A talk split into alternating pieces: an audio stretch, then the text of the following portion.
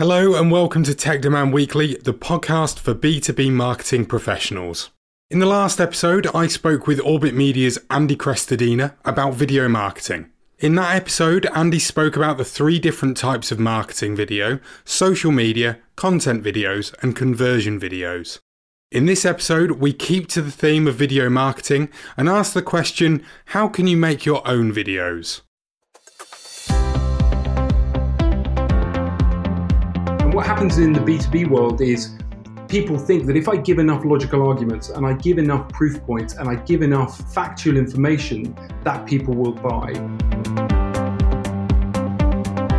If it's information, then actually you don't need to spend very much money on it because people are, are there for the information, not for the emotion of what they're trying to get. But if you want to communicate emotion, and that could be anything from trust to feel of the brand, then you want to be spending a bit more money on it and you want to think about it in a different way. People are looking for businesses to stand for something because it's the right thing to do. Adam Penny is the MD and creative director of Connected Pictures, a video production company based in London. Along with his team, Adam focuses on making films for brands and businesses that get to the root of why a brand exists, why their mission is relevant to its target audiences, and finding creative and inspiring ways to connect the two. The latest State of Video Marketing study shows that a third of all surveyed brands dedicate 5% or less of their resources to video. So, to start our conversation, I asked Adam what he makes of this figure. Video is now kind of bundled up in all sorts of other content, so it's sometimes difficult to then put a figure on it, or it's um, kind of uh, given as a service by um, someone's B2B marketing agency. So again, it's kind of difficult to to know. But also the other thing I would say is, you know, people's results of uh, what what they want to get, the the metrics, the the conversion that they want to get from video content, isn't always what they think it it it should be. Um, and so I think that the the the kind of love for video kind of comes and goes depending on what what what people are saying the latest trends are, but also what people are expecting to get from it. And and and it could be just be that last year people thought, well, actually, I haven't got as much conversion as I thought I was going to get from it. I wanted more direct conversion. But actually, what we find is the best video content is more useful when it's building a brand, when it's building meaning, when it's when it's more of a brand building tool than a direct marketing and sales tool. Yeah, I, I, think that it, the same can sort of be said for podcasting as well. At the moment, I, I, have a couple of clients who are basically looking to further their brand and get their brand out there, and they've they've come to me. They've said, "I'd really like to sort of make a podcast to uh, to, to basically get people to buy my products and, and buy my services." And, and I turned around and, and, and said, "Well." I, I, don't know exactly how uh, I can help you make sure that you do get more business. I can make people feel what your business is about and I can get them to understand who you are. But trying to then use the podcast to actually then say, right, well, this lead came from me doing that podcast, that, that's almost impossible. Yeah, absolutely. And we, and we, we find the same, you know, and, you know, as I said, we work with all sorts of brands and businesses and some have that kind of, um, the majority of them own their own channels so we don't get too much involved or uh, with some of them in terms of you know where it's then seen. And some of those channels are very much right we want direct click through to our website or direct click through to purchase. And some are much more well you know we'll try it on here and we'll try it on there and it's kind of going to go on linkedin and obviously we want a bit of a presence here. But but to be able to say well that came from there is is really really difficult yeah, I, I, think one of the things that maybe we've got in podcasting over video slightly is the fact that um, we, we will upload a podcast onto a hosting website and it's that hosting website that will then distribute it to all the different platforms like iTunes and uh, Spotify. But the the host will actually claim all the data So it will actually, we'll be able to see who's listening, how old they are, and, and, and things like that. But we'll also be able to see the percentage of listeners that are using each platform. But we get to see that. Whereas I suppose with video, unless you're using, say, YouTube as your primary host, you, you don't necessarily get all that an- analysis back to you, do you? No, I mean we, we, we sit and go um, when we're working out what we what films our clients want. Um, we'll we'll take them through a process where we kind of go, okay, audience mindset, context, journey. Audience, obviously, who is your audience? What's their audience persona? Mindset, where are they before they see the video or they're part of the campaign? Where do we want them to be afterwards? Context, what's their context for watching? And, and this is where it kind of gets interesting for, for what we're talking about you know, are they watching it on the phone in the morning when they're traveling to work and they want a bit of information? Are they watching it in a presentation? Are they watching it as part of um, a an onboarding sequence? Have they seen a, a banner ad and they're clicking to find out more? Um, and then connected to that is obviously the journey. What's their then their journey to not just seeing one video, but but being taken through the the sales funnel to see more and more and more. And once we can plot out those different things, we'll know what kind of videos we need to make. But it, it's very hard because, you know, video context of watching video are are, are completely different. And again, therefore, it's difficult to know whether it's a just a purely brand building exercise or whether it's sales. Do you, with that, do you get clients coming to you sort of already having that idea in their head of what they want to make? And then it's your kind of job to actually say, well, hang on a minute, let's go through this process to actually establish what kind of video that actually will work for you rather than just taking their word for it? Absolutely. I mean, we, we spend a lot of time kind of coaching our our clients into into thinking the right way, and they might have a, as you said, have an idea about okay, this is who we want to reach, or this is the kind of film that we want to make. But the, obviously, the question that we ask first is why? Why do you want that film? Why that tone of voice? Why that story and not that story? And what we try and do is get them to the point of, okay, what effect do you want to have? And, and once we know what effect they want to have, then we can kind of we can qualify whether that story is right, whether that film is right. Do, do you ever get clients coming to you and, and, and, saying, "Oh, I've seen this video by this company, and, and I want the same for for us"? And, yes, and, and we actually we get them doing that with our films as well. They would have seen our film somewhere and go, "We want one of those." And even then, even when it's ours, we we still kind of we, we take a step back and go, "But why? Why do you want that film we made it for that client. Why do you think it's right for you? And again, that thing of, okay, well, what, what effect do you want to have? What are you trying to achieve first? Let's have that conversation. And then let's talk about whether this film is actually right. So, going back to that uh, state of video marketing study, every year video is always predicted to be the big thing for the content marketer. Yet, 5%, as we've both said, is such a low figure. Um, do you think it might be the perceived cost of video that's that's holding people back and is, is the main barrier for for creating it? Video is such a broad offering, a, a broad kind of how, as, as, we call it. So I think it's I think a lot of people have kind of picked it up and put it down and don't necessarily always know what to do with it. And I think that there is a need for people to understand storytelling better to understand their tone of voice better, to understand their audiences better, how they can reach them, and then they will start to use video in the right way. And I think that people, because because of, of surveys like this or or, or, or um, positions where they're going, well, we've got to be doing video. If we're not doing video, what are we doing? And it's it's starting with the wrong conversation. You know, it's got to start with okay, why? What do you want to achieve? Then let's look at the full suite of tools on offer that can help you to achieve it.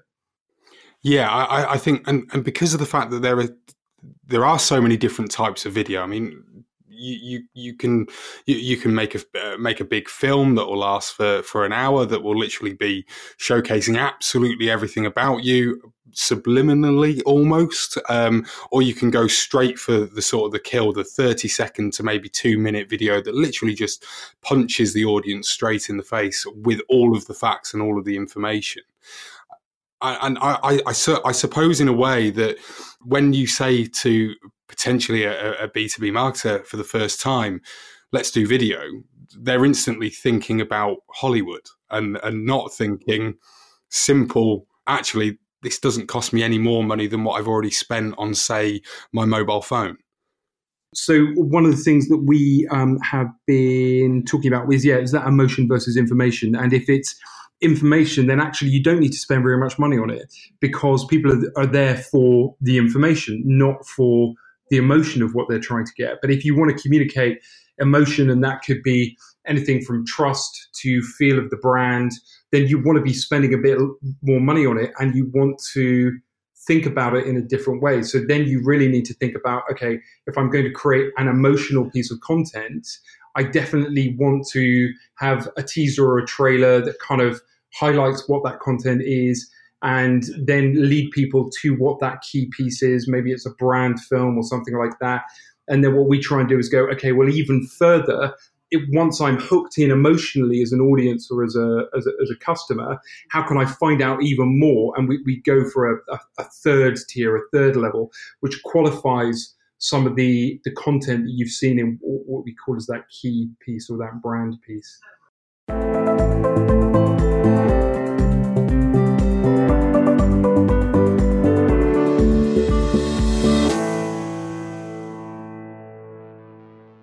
The other thing, just just on that, um, the other point that I that I wanted to make with that is brands and businesses specifically need to earn the right to give that emotional content, to give that content which is is longer. I think, uh, and, and again, this is why maybe there's been a, a decrease in video spend this year. If you if, if you think about some of the big bigger consumer brands, they are constantly having conversations with their people online.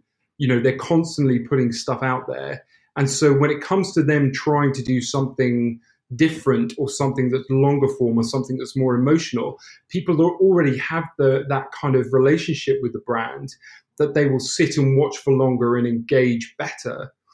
What B2B brands do, or what B2B brands don't do, is they don't lead people in in the right way when it comes to video content. So you you can you know I've seen studies where you we you can give people on a B, in a B two B context up to sort of 20 minutes or 30 minutes of video content, but nobody's going to sit and watch that straight off.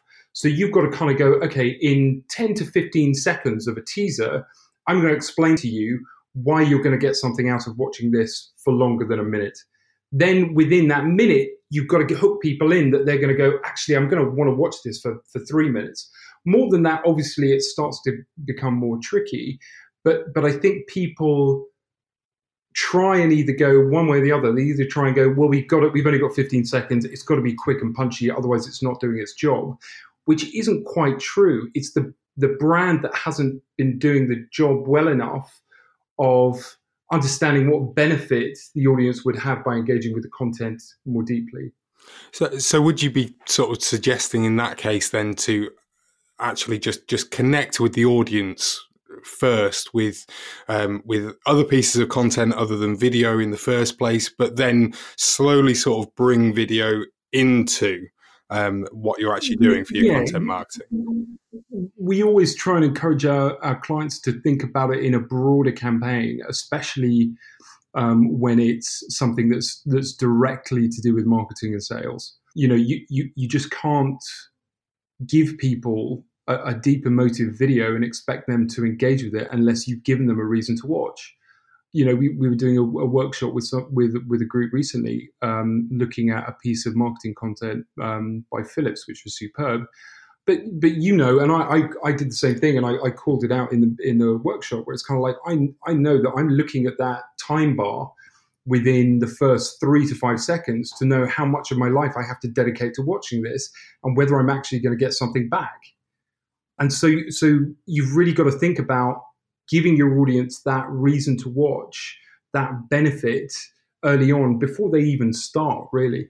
You've already mentioned um, our interview with Andy Crestodina last week. He actually talked about having three types of marketing videos social media, content, and then conversion videos.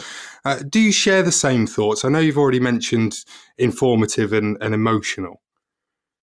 Yeah, um, we, we do share the same thought. I do share the same thought, but but we talk about it in slightly different ways. So we look in terms of that audience mindset, context, journey is something that we will look at and kind of deep dive into with clients. Uh, but then we'll look very much at this sales funnel, and at the top you've got awareness. You're trying to hook people in, so you want videos that are short, snappy, and emotive to hook the viewer in. Um, when you kind of go further down the sales funnel into the research phase, you want videos that allow the customer or the audience to explore. And there you can have content that's more informational and less emotional because you've already hooked them in. Uh, but we also add a, a, a, kind of further tier, sort of past the, the bottom of the funnel, which is qualification and advocacy, where people have made a purchase or made a decision or they're bought into you as a brand and they want to qualify the decisions that they made. They want to qualify how they feel. And even further, content which allows them to be advocates, which allows them to share the kind of purchase or the decision they've made with other people.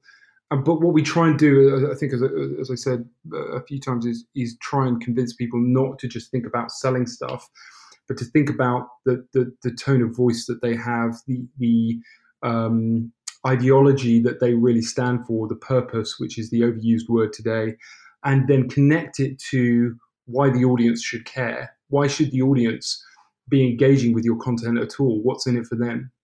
So, Adam, you you talked about the the emotional and informational types of of, of video content. Um, what are the major differences between them, in your opinion?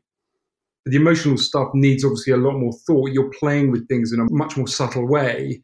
Um, so then you want stuff that really hooks people in and and kind of keeps them there and keeps them watching. And here, uh, obviously, storytelling becomes important. But where we really try and and play with that, and I'd say we probably do more emotional stuff than informational, is what those deeper human connections are and what those those those higher causes are within what the brand stands for or within what the audience the brand is trying to reach are trying to kind of solve themselves. Um, and this is where for us, it becomes much more interesting. This is where it becomes a much deeper, more meaningful conversation uh, for us and for the brands. When you look at the deeper human cause, when you look at you know what we're trying to understand about ourselves and our world as human beings, and you can start telling stories about that, even if it's just a snapshot of that journey, you start to be able to connect to people in a completely different way. So, you know, stories have been told in the same way for centuries uh, and for millennia because the brain works in a certain way, because we're trying to understand ourselves and the world better in the way that we always had. This is why story structure of the Matrix and uh, all the way back through to, to sort of um, Greek mythology is always the same the hero's journey as, as Vogler called it. So if you can tap into those things of what we're trying to understand as human beings, then you can start to make connections in a much deeper way, even if you're a B2B brand. And I think that that's the shift that is definitely starting to happen, but it's taking a long time to get there. B2B brands think or thought that they were different, that they had to communicate in a much duller, drier way. They don't. They can communicate in the same interesting way as as everybody else because we, we're human beings. We're looking for that human connection. We're looking to understand. Connected to that is then the higher causes, and this is where purpose comes in, and and where people think purpose is a is a tagline, or people think purpose is um, just to do with social causes. It isn't. Purpose is why a brand exists in a world and for who. And if a brand can understand that, if, an, if a brand can understand the deeper impact it can make on the world and, and its customers, and it's authentic to that brand rather than being a, a marketing strategy, then the conversations become incredibly fruitful and the content that can be created and the impact becomes something much deeper and more profound than a lot of brands currently realize today. Time to take a short break now, but don't go anywhere, as when we come back, Adam will be offering his advice on how you can inject that emotional connection into your video content. Tech Demand is a B2B platform who specialise in connecting organisations with their customers. Tech Demand create unique and engaging specialist content which is evergreen for generating campaign success. Visit the website tech-demand.com to discover how Tech Demand can help you. Welcome back. Ready for some more video talk? Good. Let's get back to the action. In a couple of our previous episodes, I've spoken with Elise Dobson about the power of storytelling, and Elise has mentioned the importance of bringing emotion into your content. I asked Adam how he does this with video. I remember from a, a filmmaking course many years ago uh, with a, with a script writer, you don't kind of go, "I want to watch that film tonight." You go, "I'm kind of in the mood for a comedy. I'm kind of in the mood for a romance. I'm kind of in the mood for an action." You know, you want a genre first, and then the film second. You're, you're looking for what that emotional response is in your body. But with B2B, it's kind of different because you want to be able to take as a brand you want to be taking your audience on these journeys but but you're you've got to kind of earn the right to give them that kind of information. One of the things that actually I've seen over the last few weeks that's that's really captivated my attention was um, it was the Super Bowl happened on Sunday night, and in the in the lead up to the Super Bowl, so for about the last two weeks or so, the band the Foo Fighters released a few very small videos of them all in sort of American football gear and they, they they were actually promoting they they were doing a pre Super Bowl live show in Atlanta where the Super Bowl was taking place on the night before. And uh, the way that they did it was that they, they basically launched I think they released three or four videos. Each one was slightly longer than the last one. And as the Foo Fighters tend to do with all of their music videos, they get into character rather than it just being them performing on a stage. They got into characters of a, an American football team, a very, very pathetic American football team as it happened. And, and they were arriving in Atlanta for not the Super Bowl, but for a, a very, very smaller version of that for basically rubbish teams. Hello, folks, and welcome to our coverage of the lead up to Super Saturday night. We're here in beautiful Reseda, California, at the practice field of the league's most unlikely team of misfits, the San Fernando Jackalopes. The team bus is arriving now, so hey, let's meet the players. What do you say? All right, ladies and gents, let's kick off this Super Saturday with your Jackalopes captain, Larry Butts. This man is tough. I know. He's got an outstanding arrest and conviction record after 36 arrests in the past 36 weeks. Who does that? Oh, forget ah! him the way it worked was that essentially the very first promo was literally just uh, a five second clip of Dave Grohl stood there in his American football kit, and the video pans from his shoes upwards until you see his face, and that's it. And then each video is slightly longer until you get to the point where actually the full on video is actually, I think it lasts for about five minutes or so. And it's them arriving on the bus, and you've got three commentators or, uh, or analysts who are basically talking about their very poor season and them about to, you know, go into the biggest game of their lives. And it, it worked really well. I mean, at, at first, I did think to myself, oh, are they are they are they doing the halftime show? I thought they'd already announced that it was Maroon Five doing that. Um, so I had to actually go and find out more information, but that actually meant that the video worked. Well, folks, with literally every player gone, we'll just have to tune in to watch the Foo Fighters rock out at Super Saturday Night, February 2nd at 11 p.m.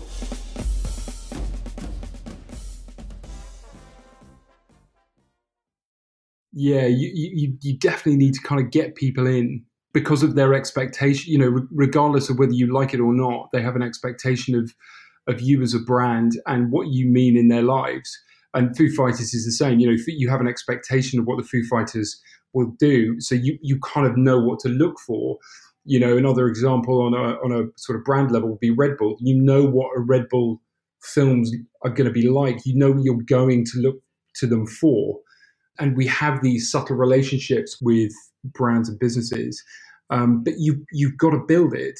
And so if you're just going to suddenly switch and give your customer base uh, emotive content and it doesn't feel authentic, it doesn't feel right, it's gonna it's you're gonna have a backlash. Gillette had that recently, where suddenly they were having conversations which they quite frankly hadn't earned And because they hadn't earned them, there was a huge backlash by customers, by the public, going, What is this? What, what are you trying to do? And it felt like they were jumping on this pompous bandwagon rather than being authentic to who they were and moving slowly into that territory. Yeah, I, I kind of when when that all happened, I, I, personally I didn't really understand what the backlash for was for because I, I literally sort of went, well, actually, surely that's a that's a good thing, you know. The way that society is is has happened, and you know, changes have come to society over the last couple of years, and they were specifically um, basically looking at the Me Too movement, um, and that was what their their their advertisement was about. Um, was asking the question is this really the best a man can get? And I thought it was a real, to me, it was a really powerful statement. But then you do see that backlash and you do think, well, actually, yeah, as you say, have they earned the right to actually go that far that quickly? Absolutely. And is it is it authentic or does it feel like a marketing campaign? And and I think, you know, we, we when you look at where we are in the world, and, and um, there's a company called Edelman that do a, a, what they call a trust barometer, which looks at the level of trust that there is in the world with media, with government, with organizations, with brands. Trust is at an all-time low, and trust is an all-time low. I mean, you just have to look around the world, but obviously with governments, especially, and organizations and everything else. And I think there is therefore this this space for brands to kind of take the mantle of actually we want to stand for something in the world. We want to do things that are good, regardless of necessarily what's going on on around. You know, when the US withdrew from the Paris Agreement, there were thousands and thousands of businesses in the states which signed a petition that said we will still stand for the Paris Climate Agreement and those things are those causes i think are what people are looking for. People are looking for businesses to stand for something because it's the right thing to do. And and that's where purpose is good where purpose kind of is doing its job because it's real and it's authentic. When it kind of becomes a demon is when it's used as a as a pure marketing tool without that justification behind it and that's where it goes wrong. Bullying, the Me Too movement against sexual harassment, masculinity. Is this the best a man can get? Is it? We can't hide from it. Sexual harassment is taking over. It's been going on far too long. We can't laugh it off. Who's the daddy? what I actually think she's trying to say. Making the same old excuses. Boys will be boys. Boys will be boys. Boys will be boys. But something finally changed. Allegations regarding sexual assault and sexual harassment. but she says and there will be no going back. Because we, we believe in the best in men. Men need to hold other men accountable. Smile, sweetie. Come on to say the right thing, to act the right way. Bro, not cool, not cool. Some already are. In ways big Yo, men, and small. I am strong. I am strong. But some is not enough. It's not how we treat each other, okay? Okay. Because the boys watching today will be the men of tomorrow.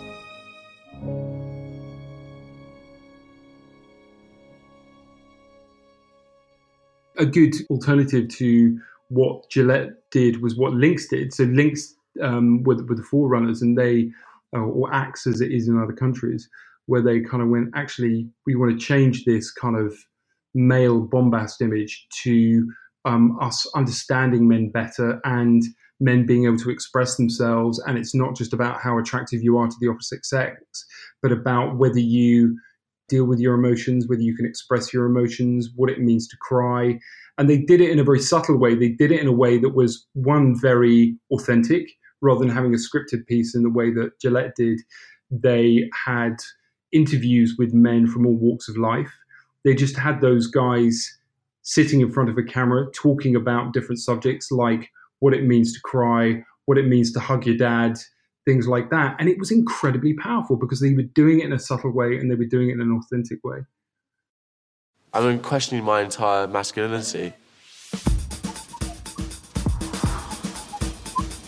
sort of maybe puff out your chest a bit and, and, you know go like say something lame like what are you doing like that and like your voice goes down like at least two octaves as well to be manly people have many different ideas about what modern masculinity is and there are many ways in which one could be considered to be masculine and they're not all the same. Uh, my masculinity is, is my masculinity. Everyone has a different sort of masculinity. These you know the, the sort of rock stars of the 60s and 70s that were incredibly feminine but then it was perceived in a masculine way. On this kind of like masculine side of the scales, you've got like stone, you've got clad, you've got uh, and like on this end, you've got like you've got bean bags, you've got fairy light, you're gonna have orthopedic shoes. Who doesn't love that? Because it's gonna be comfier. Yeah, and I, I kind of think that those sort of adverts where you are or those those kind of videos where the the subject of the video isn't re- isn't necessarily anything to do with the brand itself but then at the end the brand is just the logo is just appears at the end. Um, works so well for you know because because it, uh, you know we're going back to emotion again but you know it, it sucks you in to sort of go wow this is powerful.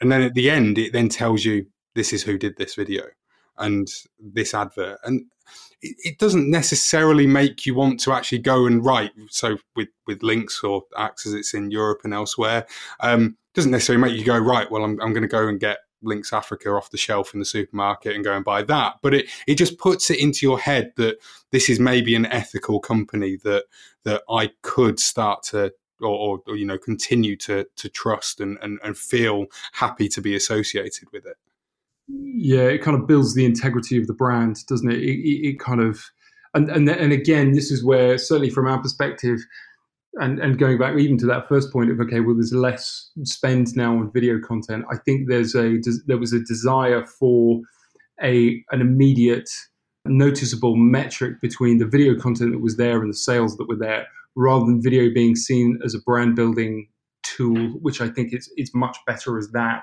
rather than a pure uh, sales tool.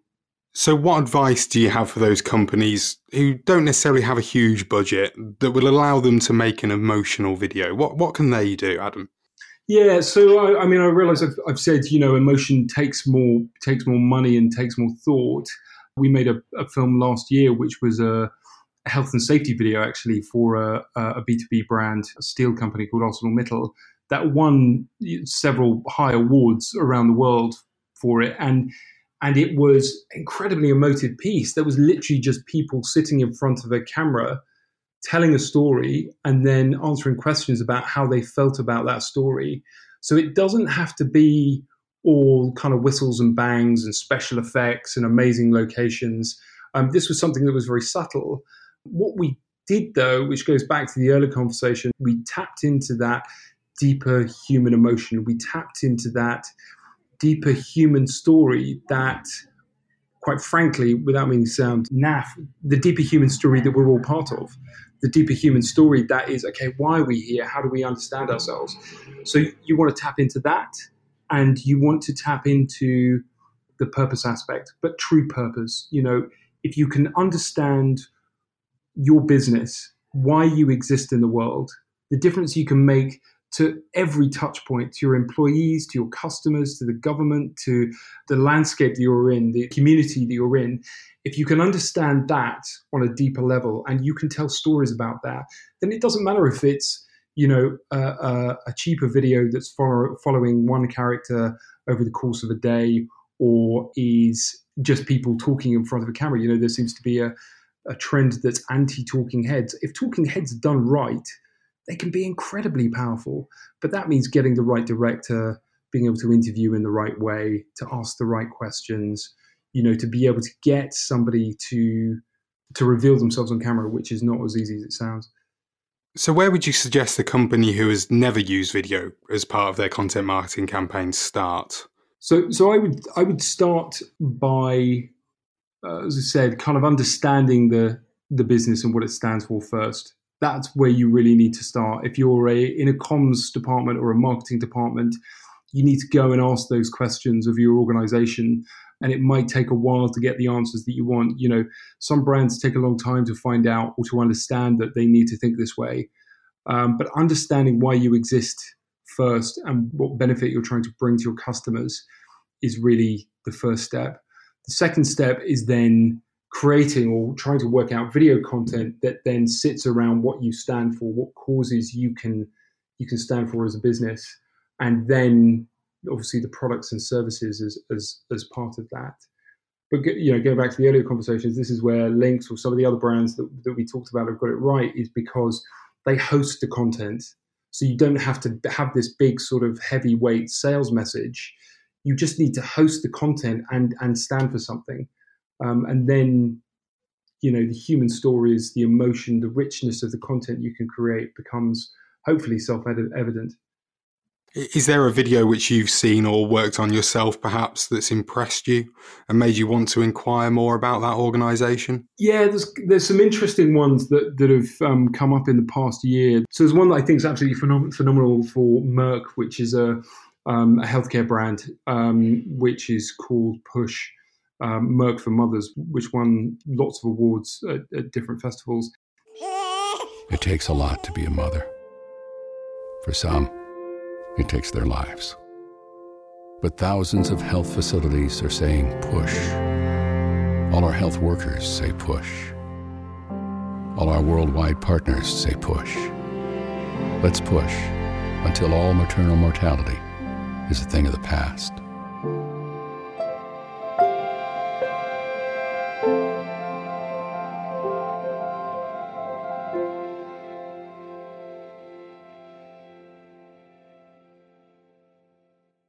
It's shot in an amazing way. They've done this uh, thing where they've matched sort of real life situations and real life people with actors and things that are set up.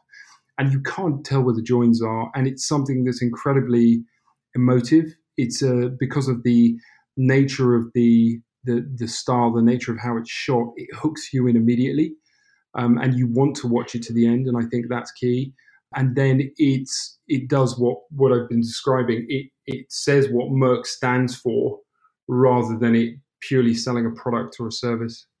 There's also this one from Velux Windows that you've you've sent us as well. In 160 seconds, you will decide how this story ends. This is a story about us, the indoor generation a generation that spends 90% of its life indoors. It all started the day we left nature behind. We filled our homes with lovely things and all the stuff we wanted. Our homes became places you would never want to leave. Artificial light replaced daylight, and we built our houses so that nothing could escape. We cooked and showered, breathed and played, slept and sweated. But we had closed ourselves in to a point where nothing could get out. Yeah, so Velux is another one that's very interesting. Um, so, you know, Velux fundamentally are just selling Windows. You know, that's a fairly functional way of looking at what they do. What they did is they commissioned a study by YouGov looking at the effect of people spending too much time indoors and what it was doing to their health. And alongside this um, study, they created a film um, called The Indoor Generation, which is a very emotive film um, voiced by a girl who must be about 12, scripted about how we ended up as a population becoming the indoor generation, how we got to this point where um, because we spend too much time indoors, we're we're damaging our own health. Now, the interesting thing, if you look at then the structure of the film, it starts with her saying, in 90 seconds or 120 seconds, you get to decide how this story ends. So, as a viewer, you are immediately brought into, okay, what's it going to tell me? What decision am I going to have to make at the end of this? And then it's shot in an incredibly stylish way. It's beautifully told, incredible visual uh, storytelling techniques, as well as the script, and it creates something that's quite special. And and and to reiterate, for a company that's selling Windows, it's not like it's going and, and it's it's got a, a, cause that is affecting the developing world. It's selling windows, and they've reinvented the conversation that they're having with customers to be something quite different.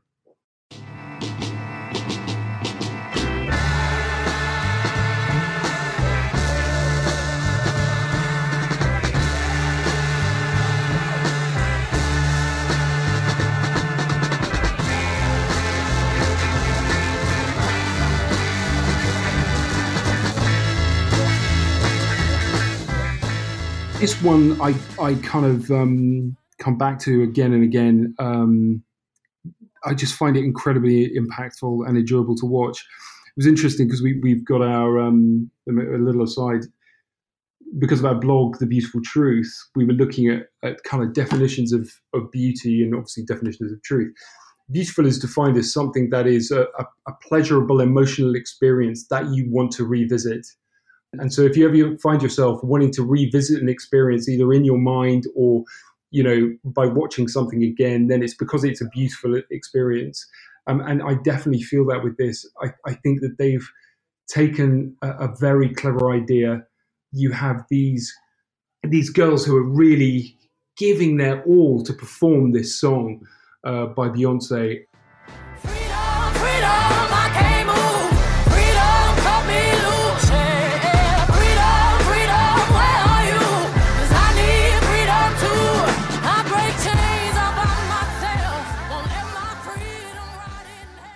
Freedom's video, International Day of the Girl. The facts, the statistics that come up at the end uh, about uh, the need for female empowerment, especially girls, I, I, just find it incredibly powerful, and we've used it as an example several times. But but we we've never been able to create something quite of this stature. I think it's it's, it's one of one of my favorite films from last year. May the last one burn into flame.